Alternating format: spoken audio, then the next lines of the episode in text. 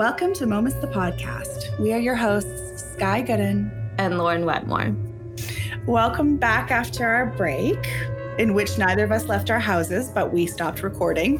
So we've got ourselves sort of a revamped season here, both in terms of what we're talking about, who we're talking to, but also all the other things that sort of prop this up, which is exciting. We're even dealing with better technology. You have an isolation booth, the last thing anybody needs. It's an isolation shield. Let's not get ahead of ourselves.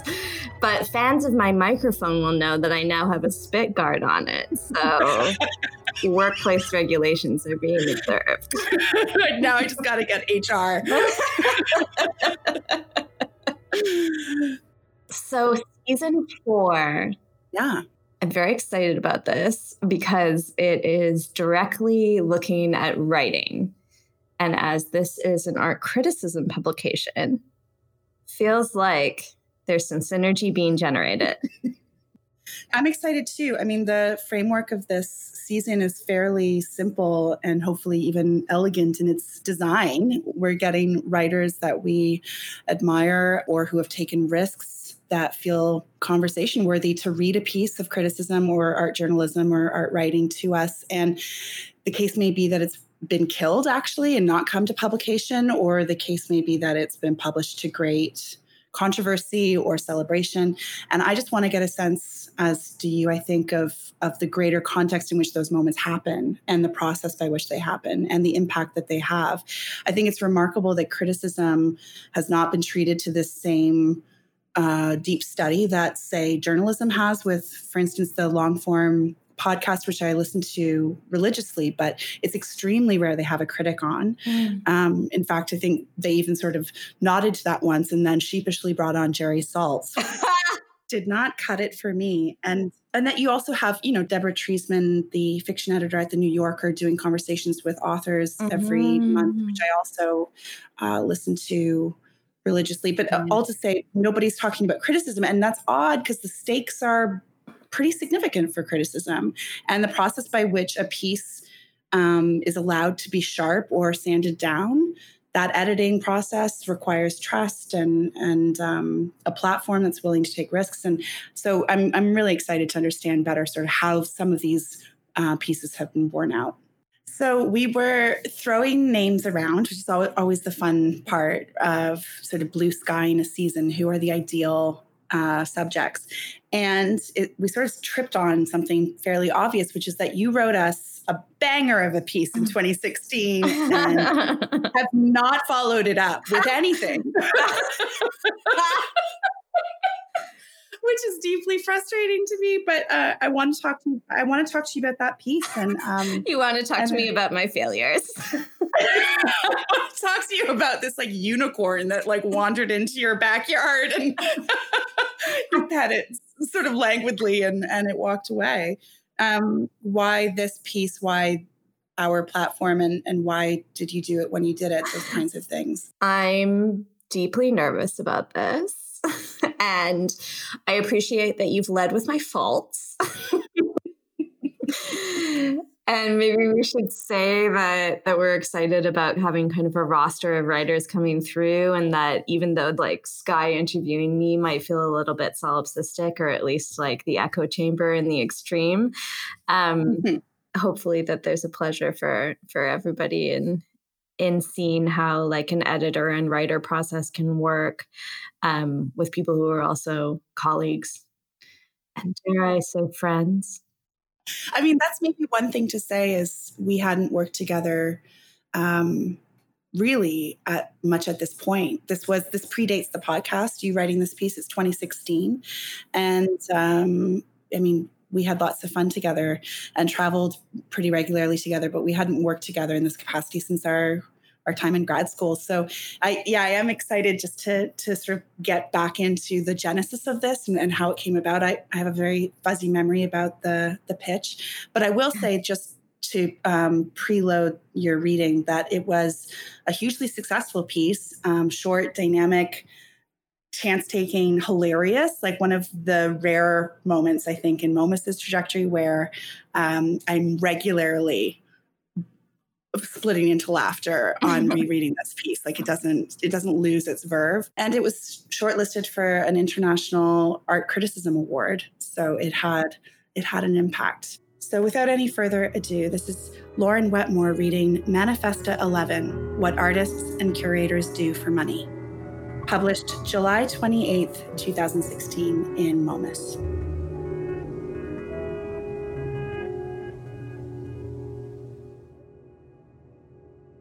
It was a very small and no doubt unintentional victory for the curatorial concept of Manifesta 11, What People Do for Money, Some Joint Ventures, that I found it more interesting to consider the biennial by way of its producers and coordinators than its curators and artists.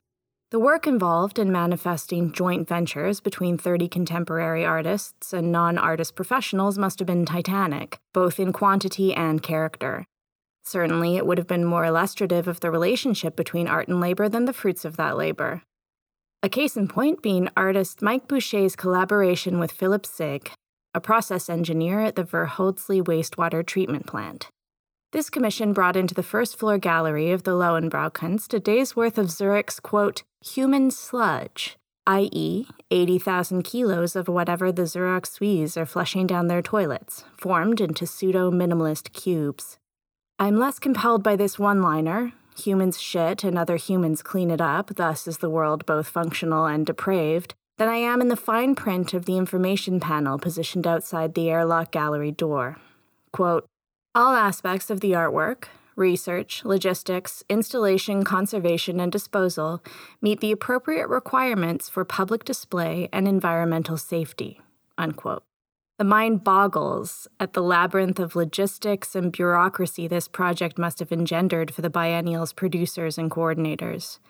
Before they even began tackling practicalities, there must have been a significant amount of reverse engineering, cajoling into existence so that they can be met official requirements for the public display of human feces. This is perhaps the most challenging and illuminating part of the commissioning and exhibition-making process, when the unstoppably abstract meets the immovably practical, and all the resulting micro-incidences of political and ethical implications, emotional and physical absurdity, defeat and triumph. Once, when working on a site-specific installation at a zoo, I received a phone call from the curator of mammals, threatening to cancel the project because the artist's fabricator had climbed into the African wild dog's enclosure in order to take measurements.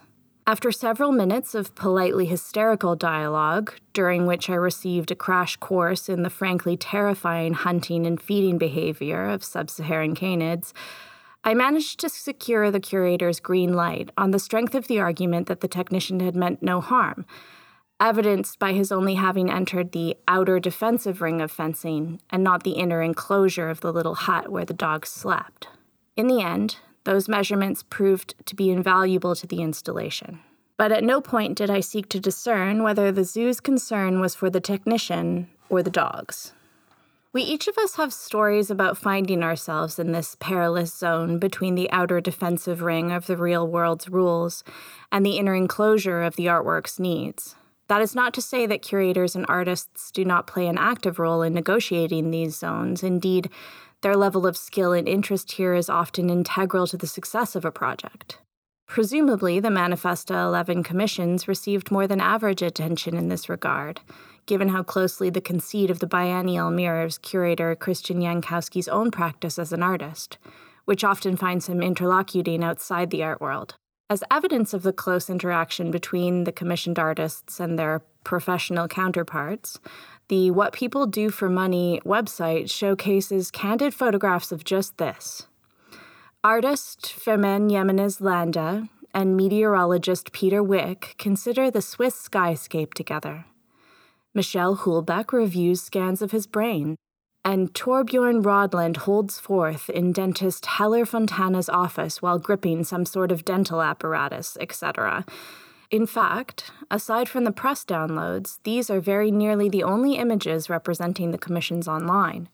It is possible that this inattention to the finished product was born less of a desire to give primacy to the collaborative work of the projects than it was the result of inevitable incompatibilities between the artist's timeline and that of the communications team. For a biennial, consistency between projects and their PR presentation is often valued over the quality or quantity of information available.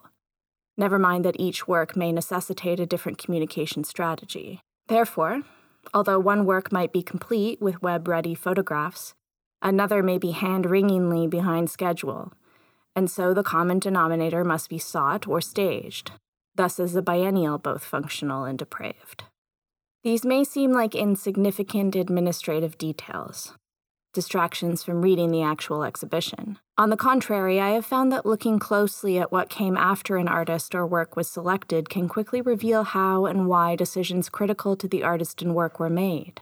Unlike a professional framer whose entire visit to a gallery could be spoiled by spotting an overcut passepartout, or the way an AV technician may experience the quality of a projection as directly linked to the projector, looking closely at what is going on around the works and what people do for money greatly improved my ability to understand some of its more baffling curatorial decisions.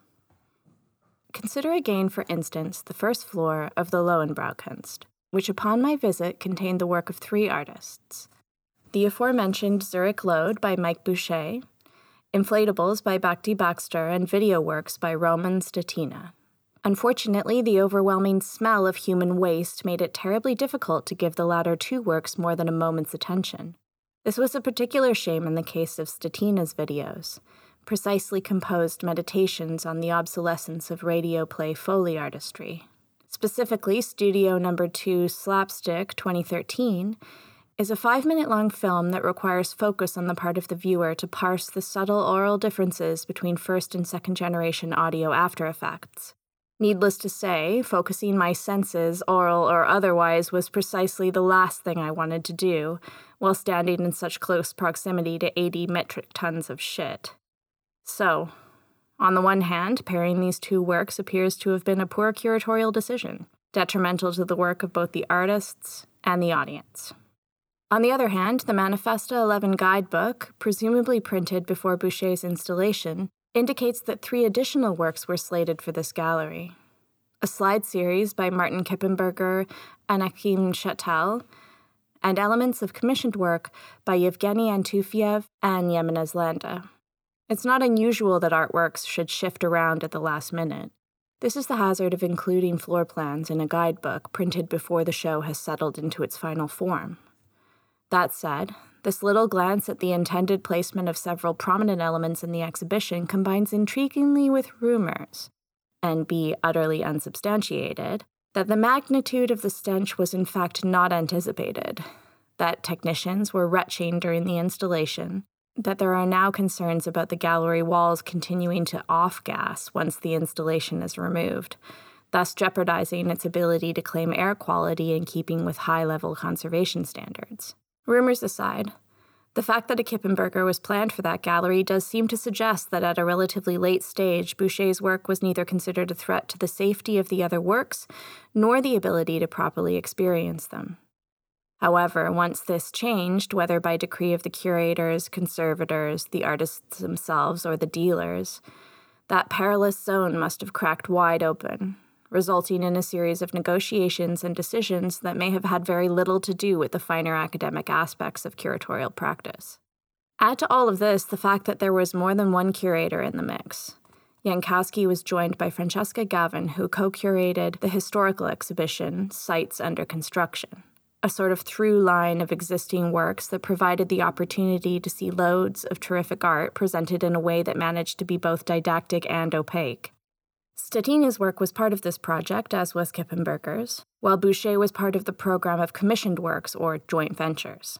There were several points of clash between the historical exhibition and the joint ventures, but what both projects seem to agree upon is a dichotomy between people who do things for money and the Manifesta 11 artists who, to paraphrase the guidebook, quote, portray, question, and interact with ideas and processes of occupations. Although Jankowski does acknowledge his changing guilds from artist to curator, he doesn't appear to see the role of the curator as an overarching joint venture with the commissioned artists. Perhaps because curators are also not seen to be professionally occupied in the same way as, say, a waste treatment engineer. There is a difference, apparently, one that Manifesta 11 labors to delineate under the auspices of bringing the two together. And maybe the only reason I was able to stomach this blind elitism was because I know exactly what artists and curators do for money. They produce and coordinate biennials.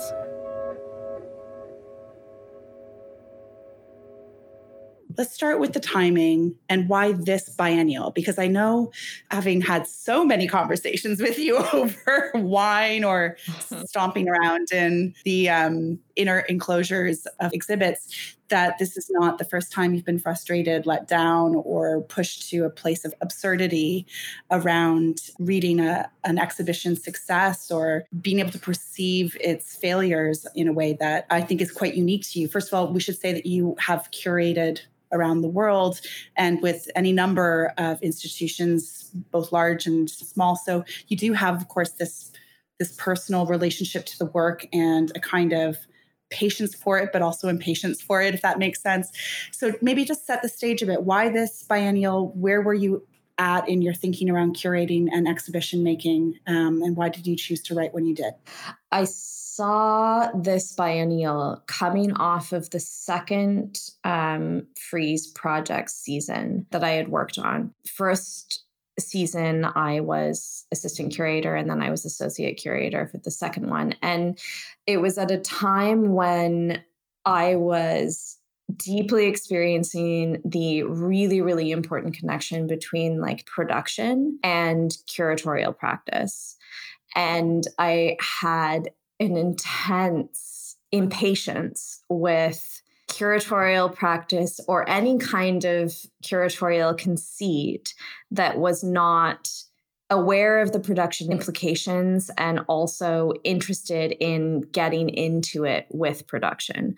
And by production, I mean budgets, labor, fabrication, shipping, all of these kinds of elements that are seen to be sort of the the annoying administrative things that a curator needs to do, the things that keep one away from those higher arts of like research and studio visits. And because working on these Freeze project commissions was so production heavy, and because the people I was working with, the assistant curator, Greta Hewison, and Justin O'Shaughnessy, who is our production manager, because they made the production of it so fun, and because it was all about making things happen in very strange spaces and very condensed timelines, that became like that kind of puzzle that you need to put together. And having to make those decisions quickly on a day-to-day basis made it very, very clear to me that when you are commissioning new work, the production is almost more important than the curatorial input. I would say that the artist's work, of course, is the most important. And then the liaison between the production and installation staff is the second most important. And yeah, I think it was also at a time when this idea of the curator as some kind of intellectual heavyweight was so very present for everybody. And it was just driving me fucking crazy. Like, who's making this? How much are they getting paid? What process are you using to get this done? Like, how are you and your artist and your intellectual conceit tied to the making of this work? Because isn't that the essentially interesting part of the commissioning process? We're there to see, or at least to understand, or maybe to be able to touch in some kind of, oblique way, how this came to be. Yeah. And if we want to pretend that it came to be out of thin air, as I find a lot of artists and curators would like to pretend, then I'm just simply not interested in that because it's not true. Right. So you had at that point this work with Freeze as a kind of maybe example of how things can be done spontaneously, successfully, with an eye to process and production that values the art, that values the negotiations that happen between commissioning and erection. Mm-hmm. I want to better understand what else was at work at that moment for you, such that this was the moment to publish this piece. And I don't mean to make so dramatic a question of this, except that you have not written anything before or after that, at least not publicly. So it does seem striking, right, that this should happen when it did and that it should be so singular for you. I think that a lot of the writing that I have done has been associated with positions I've held. So I haven't written a lot independently. And This was a moment at which I wanted to start doing that. I kind of had to force myself to think, okay, if you want to start publishing independently, if you want to stop essentially writing curatorial texts for other curators, then you have to actually write something. So for me, there was a frustration around seeing the way that kind of labor practices and labor relations were being trotted out in a really facile way with this exhibition. My growing understanding of how production plays such an essential role in the curatorial process, and then also my desire to publish more. Also, as somebody who hasn't published a lot independently, I kind of wanted the path of least resistance, which I thought would be an editor that I could trust to have my best interest at heart. Somebody who I could trust to form a text with, and that something wouldn't kind of get out of my hands. Mm-hmm. In that way, I thought about you. I'm wanting to give it to you, because I think at the same time, it's also like when I write something, I send it to you anyways, right? Yeah. So, why wouldn't I just send this to you? Right. But I'm just pulling up your pitch email, because I was trying to remember how this whole thing happened. I had this suspicion that it was just over drinks one night, but it sounds like you actually pitched me. Yeah.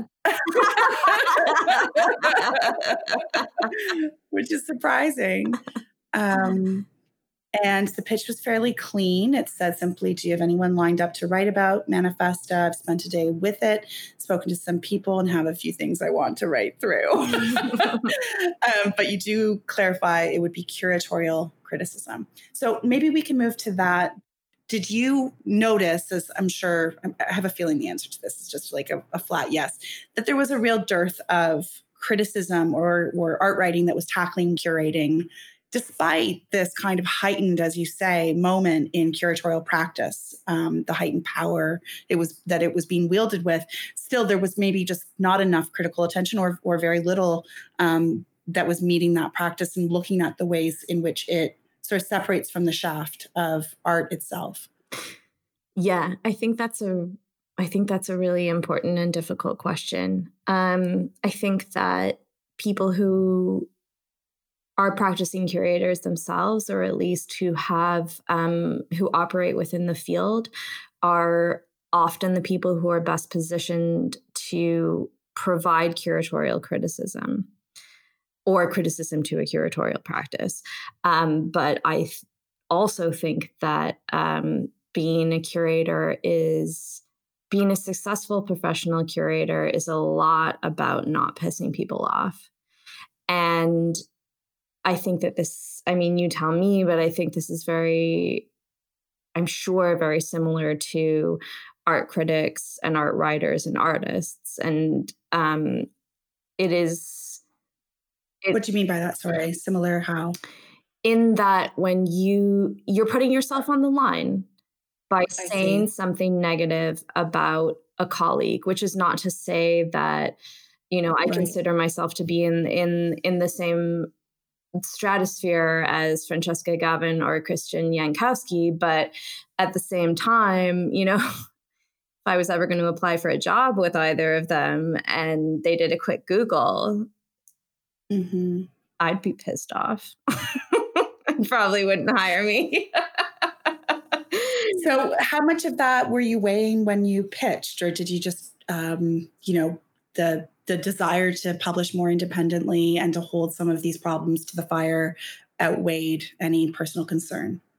Yeah, definitely. I think I was also at a point which I have continued since then of just thinking, I'm tired of listening to all of the kind of like chow behind the curtain. I want to actually have a public conversation about how I think and feel and how I can imagine intelligent and impactful people around me are thinking and feeling.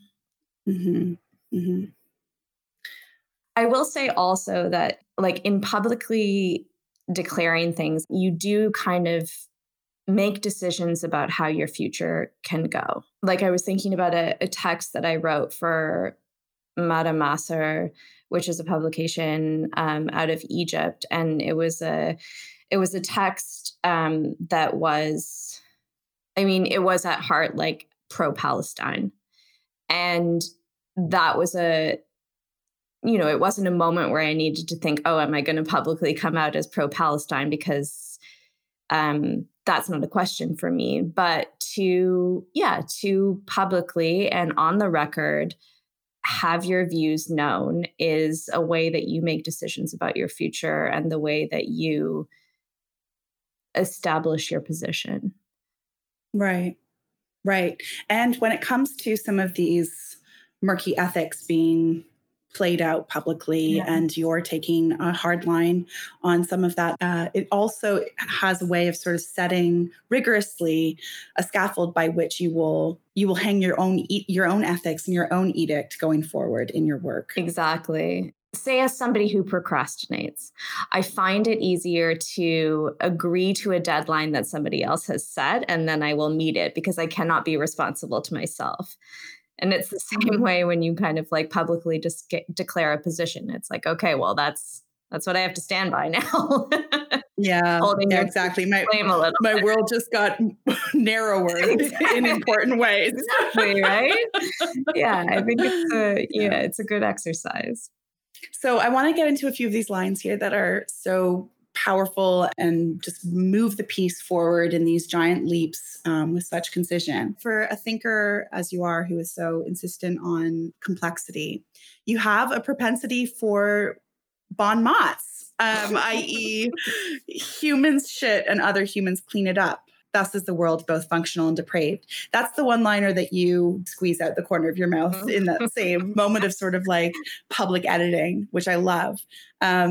So talk to me about editing. How easily or not are these tidy, piercing moments arrived at?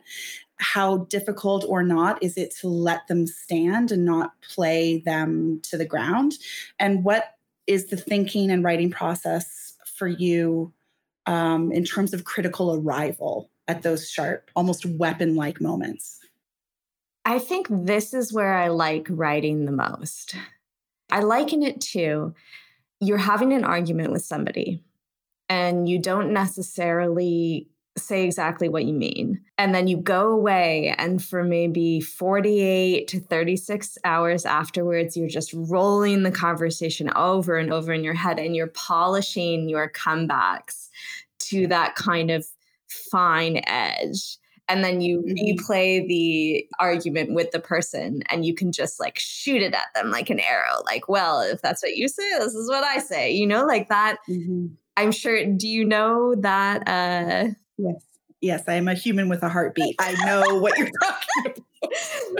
Thank you. And so I do that a lot. And I think that for this piece in particular, and for any kind of writing, if I can become kind of obsessed with that idea of like polishing a sentence to that fine point, and it becomes less a sentence than a retort to the entire kind of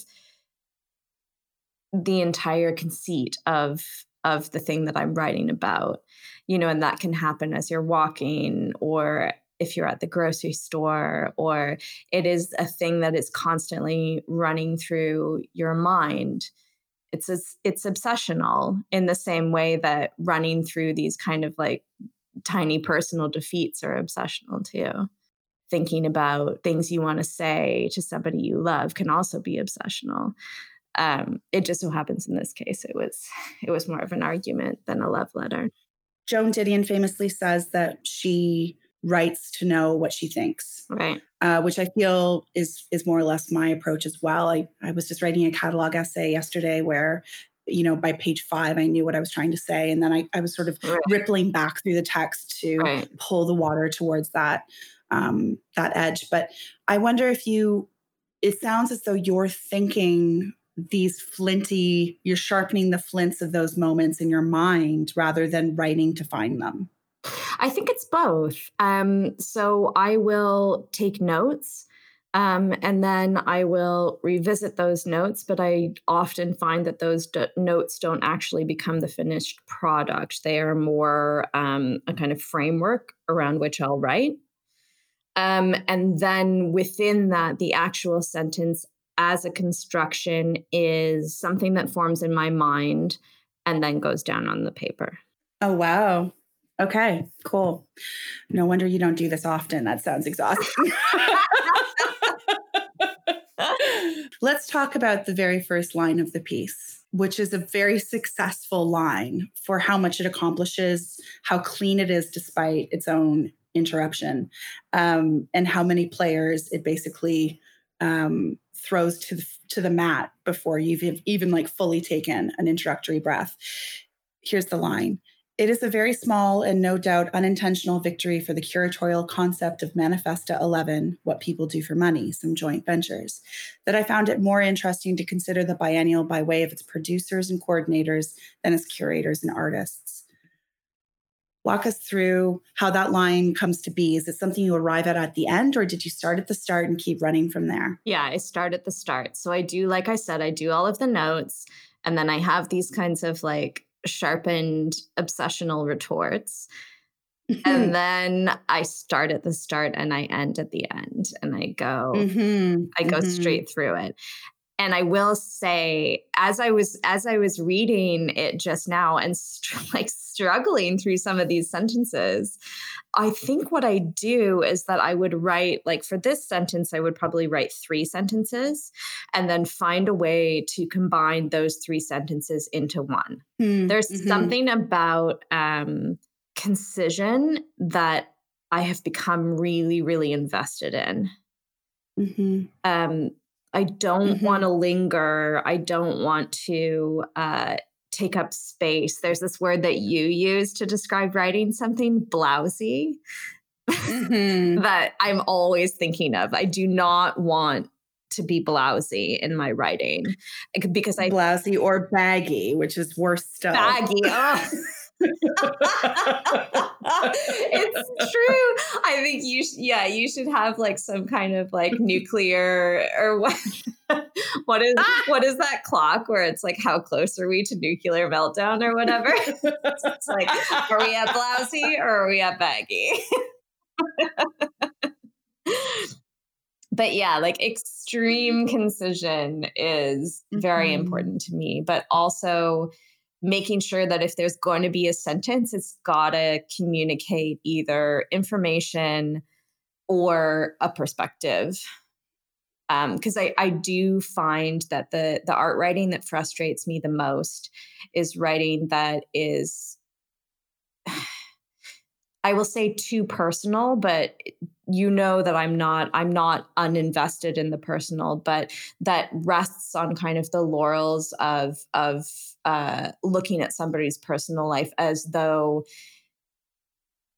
everybody else is not living an important personal life too. And then on top of that, this kind of idea of like metafiction or a poetics of expression as somehow something that is not intensely difficult, and maybe one, maybe 2 people have done it right and with intelligence.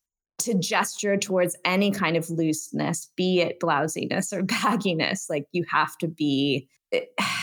There's just so much genius involved in that. And I think that if you don't have that, which I don't think anybody does, you have to go for concision. There's at least a workmanship around that we can all achieve. But that isn't to say that shorter is always better. And there are moments when flourish should be allowed, right? It's for me, it's about composing a score. You know, when do you let the percussives be all that you can hear? And when do you bring in the strings? Yeah, exactly. Concision doesn't necessarily, to me, mean short. It's more just, the relative size of the load to the vehicle, let's say. Well, since we're talking about loads, there are several moments. I think it's a winner. I don't see us cutting this. There are several moments where you, I think with great restraint, discuss the scent that was overwhelming the experience of being with this work. Right. It's a rare indictment of so much that is out of the artist's control that somehow doesn't spray on the work itself. Sorry, I'm not being very articulate here. And now I'm just thinking of poo metaphors. I love it. Rain on the please continue. There's no splashback.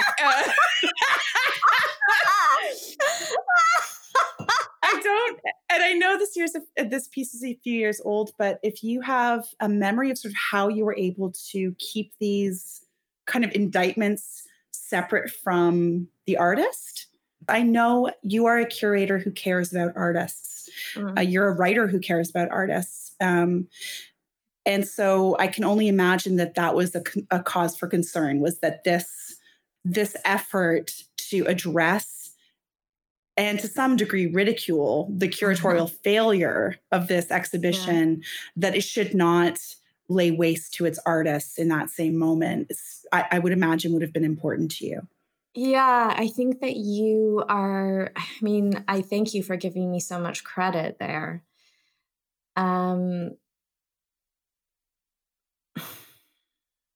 Part of my concern about that work, be it from the position of the artist or the curator, was, as I said in the text, that all of the work that was in the same room as it was basically completely unseeable, because it was impossible to be in that room because it smelled like shit.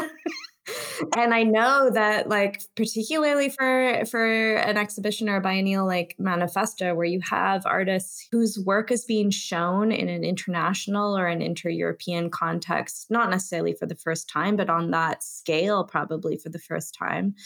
And to have that opportunity, like, so kind of grotesquely ripped away from them is, mm-hmm. I mean, it's awful and hilarious. So my concern, as I said in that text, was for Roman Statina, which I really, really did like his work.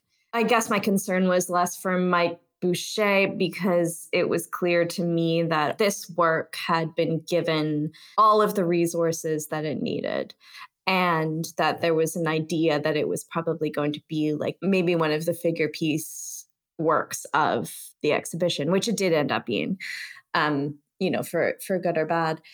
And to me, although I do not find that work top to bottom at all interesting, the real issue was its placement within the exhibition, because had it been given its own space, had it not been within the institution, there wouldn't have been this kind of like knock-on effect of mm-hmm. a work that was perhaps ill-conceived or just lazy, I would say conceptually lazy, kind of messing it up for everybody else involved. Mm-hmm. Yeah. And to me, that's not the fault of the artist. That's the fault of the curator. Yeah. It's not necessarily about fault. It's more just about not reading something through to the end, or having potentially a different idea about what's important. Yeah. I mean, those are allowances right there that show a kind of generosity of thinking that could very well have gotten in the way of writing lines like, "Thus is a biennial both functional and depraved." I mean, it is rare, I find, that a curator, in particular a curator, can boil things down to such tidy, declarative points. Because very often a curator is party to so many people's agendas, right. interests, and frankly, their own chief among them, as you say. Yeah. Trying not to piss people off means that you're often... sort of training around these bulky cars of thanks, consideration, nuance, and complexity. Yeah, I mean, I can't say it better myself. Like, I know that. I think also in my work as a curator, I work mostly, or I try very hard to work behind the scenes and work in production and work directly with artists and not be... not be the front man who has to do that kind of parsing. So let's get into, we're going to do some rapid fire questions in a moment, but I want to get a sense of the impact. Of course, Momus was only a year old when this was published. That's maybe not so even crazy. Like, isn't that wild? But this was only published at like month 9 or something crazy. So it's not as though we had a major audience, and let's be clear, we don't to this day. But do you have a sense of how this landed, and if any of, for instance, the key players that you were writing about read it, or et cetera? I have no sense about whether or not the key players read it. I can only assume they did not. But I did hear from a few people whose opinions I respect that it made them laugh.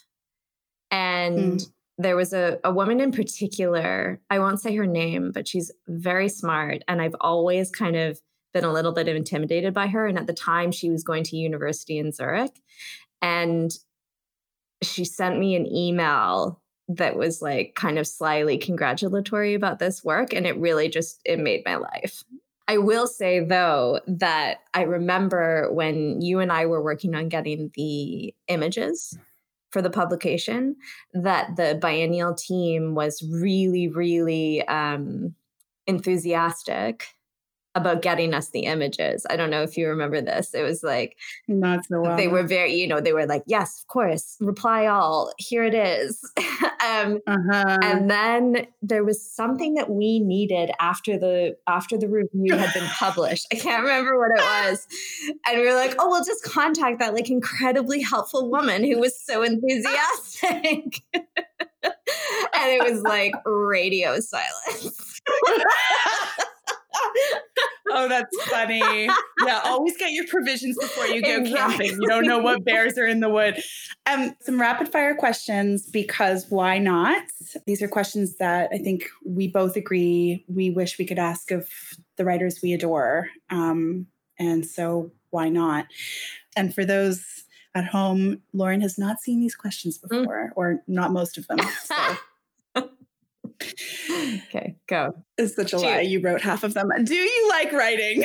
No, it's incredibly painful.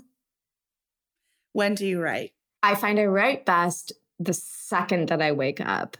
I need to stay in bed and not have any kind of brain stimulation other than the writing. I need to be like a completely clean slate. Do you use a thesaurus? Yes, a lot. I find that writers not admitting to this is like not admitting you use porn. How much do you delete? Do you edit as you go or after you've written? I feel like my deleting comes in the note-taking process. I feel like I want to set everything up before, and then I write it as though it's already written. Yes. Who do you write for? One of my favorite questions to ask a writer. Myself.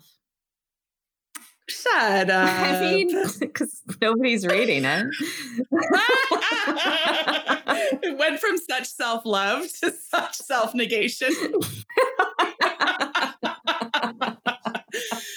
Do you ever write under the influence? Yes. And I think like many overly romantic people, I thought that I wrote better when I was under the influence.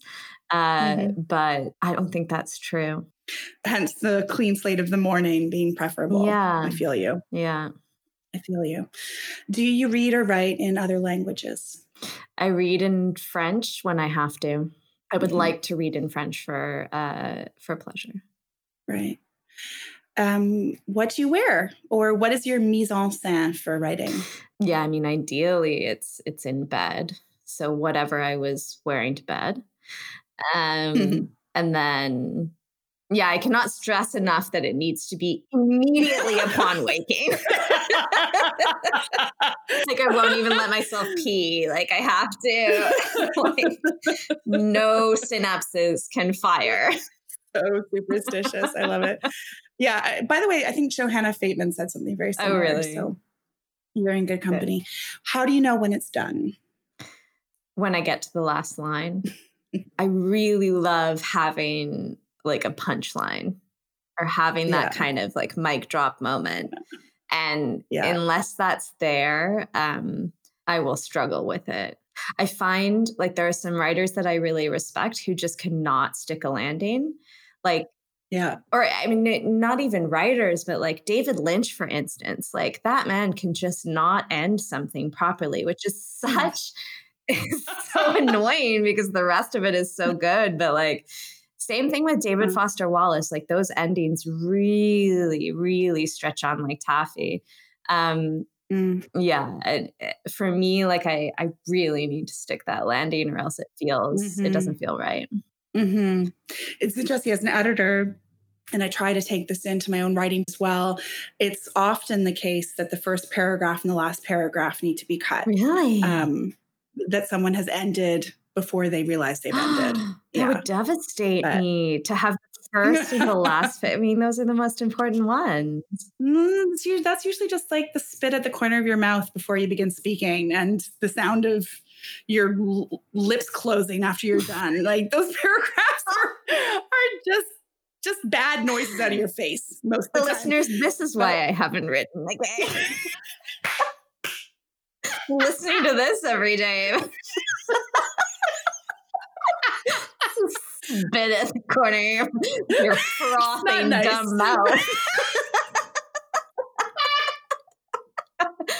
Which writer, dead or alive, would you like to have a drink with? None. I don't like to meet people I respect. You were saying you don't like to drink, and I was like, wow. No, I don't like to meet artists I respect. I find it often ruins the illusion. Wow, that's very self-disciplined. Wow. Okay. Which writer do you emulate the most, consciously or not?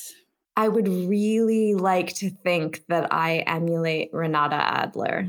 There's a dryness and a humor and kind of a little bit of incredulity that I love in her writing, to the point that when I'm reading, it feels like my own mind talking to me.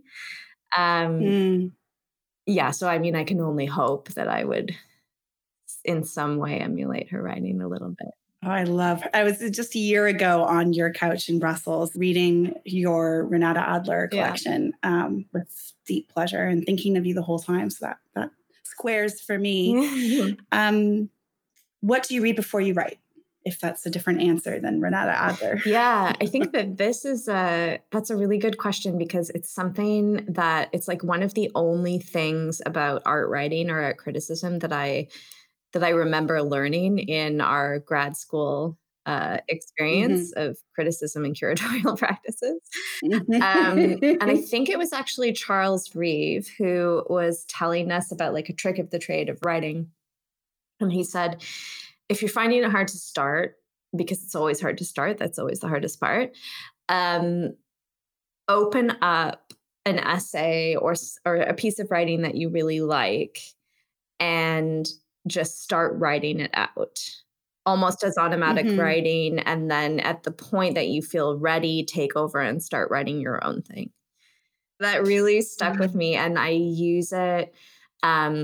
I use it a lot, and the essay I use is David Foster Wallace's "A Supposedly Fun Thing I'll Never Do Again," about his trip on a Carnival cruise ship. It always brings me to something funny and uncomfortable and a little bit deeper than where I would have started out from on my own.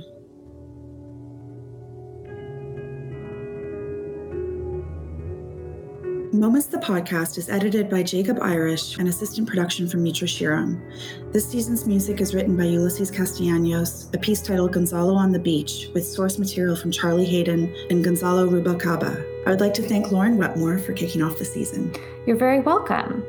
It would be super meaningful if listeners can consider donating to the podcast through our Patreon account. You can find us at patreon.com/momusart. We're a very small team, as you know, working in an especially difficult year, and your contributions make a very real difference. Thanks to all of you who are already contributing. We're very grateful. This has been episode 25 of Moments, the podcast.